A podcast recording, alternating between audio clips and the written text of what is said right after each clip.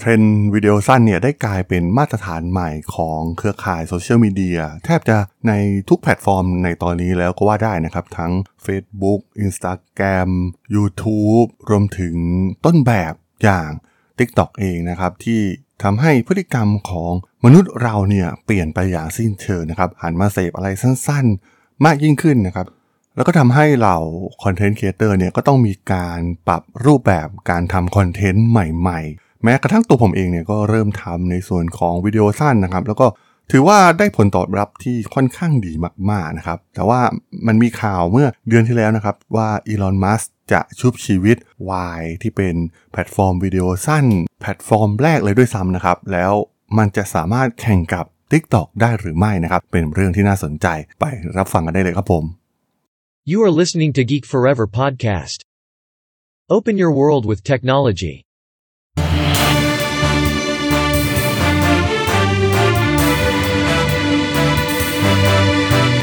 This is Geek Daily. สวัสดีครับ ผมดนทราดนจากดดนบล็อกนะครับ และนี่คือรายการ Geek Daily นะครับ รายการที่มาอัปเดตข่าวสารวงการธุรกิจ เทคโนโลยี และวิทยาศาสตร์ใหม่ๆ ที่มีความน่าสนใจนะครับ กลายเป็นข่าวใหญ่เมื่อเดือนที่แล้วไปนะครับ ที่อีลอนมัสก์ CEO คนใหม่ของ Twitter เนี่ยได้ทำการสร้างโพลสำรวจนะครับว่า เขาควรที่จะนำ Y แอปวิดีโอสั้นที่ Twitter ซื้อกิจการในปี 2012 แล้วก็ปิดตัวลงไปในปี 2016 เนี่ยกลับมาหรือไม่ ถือว่าเป็นก้าวที่ค่อนข้างน่าสนใจนะครับ เพราะว่าตอนนี้ก็อย่างที่เรารับรู้การเทรนวิดีโอสั้นเนี่ยกลายเป็นเทรนด์ที่มาแรงมากๆนะครับ แล้วก็แพลตฟอร์มโซเชียลมีเดียต่างๆเนี่ยก็มักจะเปิดการมองเห็นรูปแบบวิดีโอสั้นนะครับ หลาย ๆ แพลตฟอร์ม ทั้ง Facebook Instagram YouTube ก็มีหมดแล้วนะครับ ในตอนนี้แล้วก็โหได้รับความนิยมอย่างมากนะครับ ซึ่งหลังจากที่ทางอีลอนมัสก์เองเนี่ยได้ทำโพลออกมานะครับ เพราะว่าผลโหวตเกือบ 5 ล้านโหวตนะครับ แล้วก็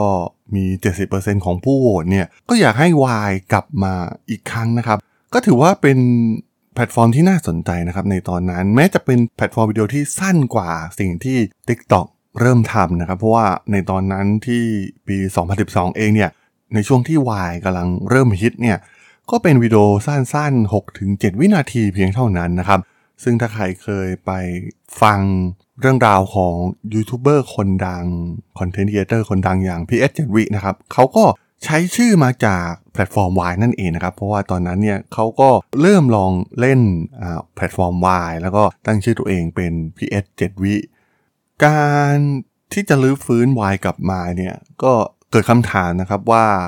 ถ้าเอากลับมาตอนนี้เนี่ยมันจะสามารถสู้แพลตฟอร์มอื่น ๆ ได้หรือไม่นะครับ แล้วก็สามารถแข่งขันกับผู้นำแพลตฟอร์มวิดีโอสั้นอย่าง TikTok ที่โอ้โหตอนนี้กินส่วนแบ่งตลาดมหาศาลนะครับ และเป็นแพลตฟอร์มสำคัญที่ปรับพฤติกรรมผู้บริโภคให้หันมา เสพวิดีโอสั้นๆ มายิ่งขึ้น และที่สำคัญเนี่ยคนเนี่ยก็เริ่มเปลี่ยนพฤติกรรมไปค้นหาข้อมูลนะครับใน TikTok มากยิ่งขึ้นนะครับ มันไม่จำเป็นต้องไปหาใน Google อีกต่อไปนะครับ บางครั้งก็อยากจะดูวิดีโอไปเลยนะครับ แบบสั้นๆ สรุปง่ายๆนะครับ ไม่ต้องมีความยืดเยื้อนะครับ1นาทีจบโอ้โห ถือว่าได้รับความนิยมเป็นอย่างมาก และสิ่งที่ทำให้ TikTok เองเนี่ยแจ้งเกิดได้อย่างรวดเร็วนะครับ เพราะว่าอัลกอริทึมในการ process วิดีโอแบบสั้นนั่นเองนะครับเขาค่อนข้างที่จะมีพื้นฐานเริ่มต้นมาจากวิดีโอ เพราะฉะนั้นก็มีความแข็งแกร่งโดยเฉพาะพื้นฐานด้าน การประมวลผลวิดีโอแบบสั้นๆนะครับเพราะว่ามันก็ต้องมา process นะครับว่าวิดีโอนี้เนี่ยเกี่ยวกับอะไรแล้วก็จะตอบโจทย์กลุ่มผู้ชมกลุ่มไหนนะครับ ซึ่ง TikTok ทำส่วนนี้ออกมาได้ดีมากนะครับ จาก feature ใน tab อย่าง for you นั่นเองนะครับ ที่เป็นทีเด็ดของพวกเขาเลยก็ว่าได้นะครับ หลายๆคนเนี่ยเข้าไปในแพลตฟอร์ม TikTok แป๊บเดียวเนี่ยต้องติดอยู่กับมันนานแสนนานนะครับกว่าจะออกมาได้ เพราะว่ามันส่งวิดีโอที่เราสนใจมากจริง ๆ นะครับ เข้ามาให้ดูตลอดเวลานะครับ และเราก็ ติดอยู่กับมันใช้เวลากับมันมากนะครับนั่นทำให้พวกเขาก็สามารถสร้างรายได้จากแพลตฟอร์มได้มากเช่นเดียวกันนะครับจากการยิงโฆษณามาให้เรา คราวนี้ลองย้อนกลับไปในช่วงที่ Y แจ้งเกิดตอนที่ทิศนะครับ Y เองเนี่ยก็ถือว่าเป็นแพลตฟอร์มแรกนะครับที่นำเสนอเรื่องราวแบบนี้นะครับเพราะว่าพวกเขาจำกัดเวลาในการสร้างวิดีโอ เพียงแค่ 6 วินาทีเท่านั้นนะครับ แพลตฟอร์มดังกล่าวเนี่ย สร้าง content creator influencer ชื่อดังหลายๆคนนะครับ ไม่ว่าจะเป็นอ m ม n ดาเซอร์นี่คิงแบสหรือลูนี่มันคูโซนะครับ ซึ่งในปี 2015 เนี่ย มีผู้เข้ามาชมวายถึง 200 ล้านคนนะครับ มีการแสดงวิดีโอสั้น 1.5 พันล้านครั้งต่อวัน โห เป็นตัวเลขที่น่าตกใจมาก ๆ นะครับ และใครจะไปคิดว่า เวลาเพียงแค่ 4 ปีเนี่ยก็ทำให้พวกเขาต้องปิดตัวลงไปนะครับ หลังจากการเข้าไปซื้อกิจการของ Twitter เอง แต่ปัญหา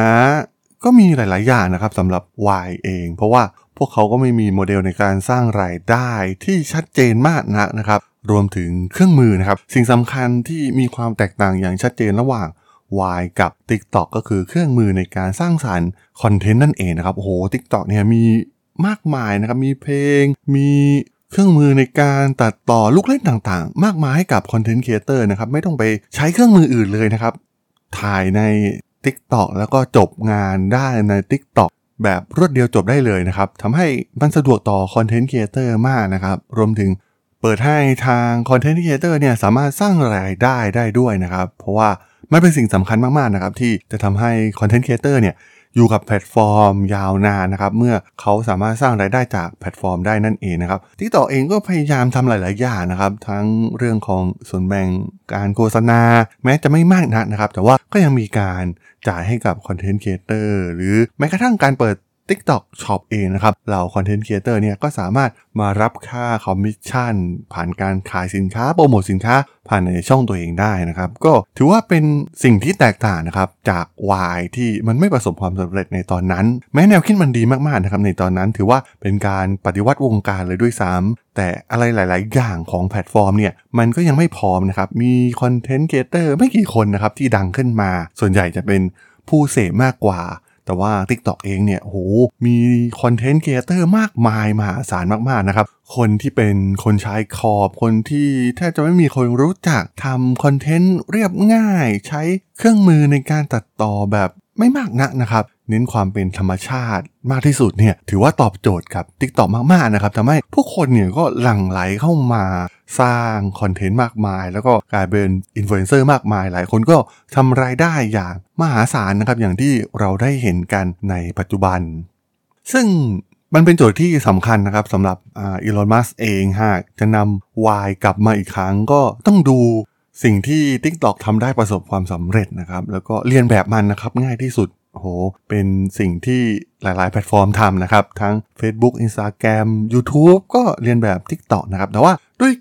พื้นฐานการเติบโตของแพลตฟอร์มที่มาจากวิดีโอล้วนๆวิดีโอสั้นล้วนๆทำให้ พวกเขามีความแข็งแกร่งมากกว่าอยู่แล้วนะครับ แม้พยายามจะเลียนแบบยังไงเนี่ย มันก็สุดท้ายมันไม่มีทางเหมือนต้นฉบับอย่าง TikTok นะครับ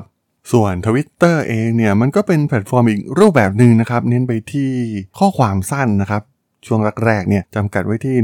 140 ตัวอักษรด้วยซ้ำแต่ว่าตอนนี้ก็เริ่มเปิดให้สามารถใช้ข้อความที่ยาวขึ้นได้นะครับ เพราะฉะนั้นสิ่งที่ Twitter เก่งก็คือการประมวลผลเทคหรือข้อความต่างๆนะครับ ตรงนี้เนี่ยพวกเขาทำได้ดีมากๆ แล้วก็ทำให้แพลตฟอร์มของพวกเขาเนี่ย กลายเป็นพื้นที่สำคัญนะครับ โดยเฉพาะในแวดวงสื่อที่เน้นความเร็ว ข้อมูลข่าวด่วนต่างๆ ที่เหล่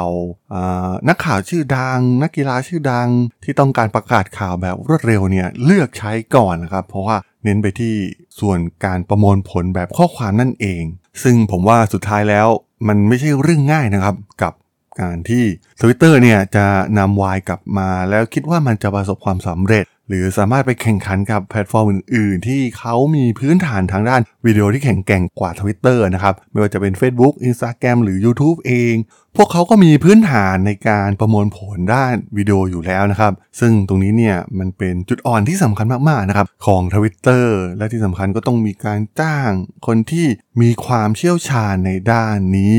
เพิ่มมากขึ้นนะครับ แต่ว่าตอนนี้อย่างที่เราเห็นข่าวนะครับโอ้ทวิตเตอร์ก็ปลดคนออกไปเยอะมากๆนะครับทั้งวิศวกร แม้กระทั่งคนหลักๆ ที่ดูแลแพลตฟอร์มเนี่ยก็ถูกปลดออกไปเยอะมากนะครับ การที่จะสร้างวายขึ้นมาอีกเนี่ยก็คงเหนื่อยมากๆนะครับสำหรับอีลอน มัสก์เอง ซึ่งผมก็ว่าคงจะเป็นเพียงแค่กิมมิคกิมมิคหนึ่งของอีลอน มัสก์ เท่านั้นนะครับในการสร้างกระแสให้กับแพลตฟอร์มของเขา ซึ่งหากจะทำจริงๆ สุดท้ายแล้ว มันก็ยากมากๆนะครับที่จะประสบความสำเร็จเหมือนที่ TikTok ทำได้นั่นเองครับผมสำหรับข่าวเรื่องการจะนำวายกลับมาอีกครั้งของอีลอนมัสก์ใน EP นี้ผมก็ต้องขอจบไว้เพียงเท่านี้ก่อนนะครับสำหรับเพื่อนๆที่สนใจเรื่องราวทางธุรกิจเทคโนโลยีและวิทยาศาสตร์ใหม่ๆ ที่มีความน่าสนใจก็สามารถติดตามมาได้นะครับ ทางช่อง Geek Forever Podcast ตอนนี้ก็มีอยู่ในแพลตฟอร์มหลักๆ ทั้ง Podbean Apple Podcast Google Podcast Spotify YouTube แล้วก็จะมีการอัปโหลดลงแพลตฟอร์ม Blockdit ในทุกๆ ตอนอยู่แล้วด้วยนะครับ ถ้ายังไงก็ฝากกด Follow ฝากกด Subscribe กันด้วยนะครับ แล้วก็ยังมีช่องทางหนึ่งในส่วนของ Line แอดที่ a d ทราดน t h a r a d h o l สามารถแอดเข้ามาพูดคุยกันได้นะครับ ผมก็จะส่งสาระดีๆ พอดแคสต์ดีๆ ให้ท่านเป็นประจำอยู่แล้วด้วยนะครับ ถ้าอย่างไงก็ ฝากติดตามทางช่องทางต่างๆ กันด้วยนะครับสำหรับใน EP นี้เนี่ยผมต้องขอลากันไปก่อนนะครับ เจอกันใหม่ใน EP หน้านะครับผม สวัสดีครับ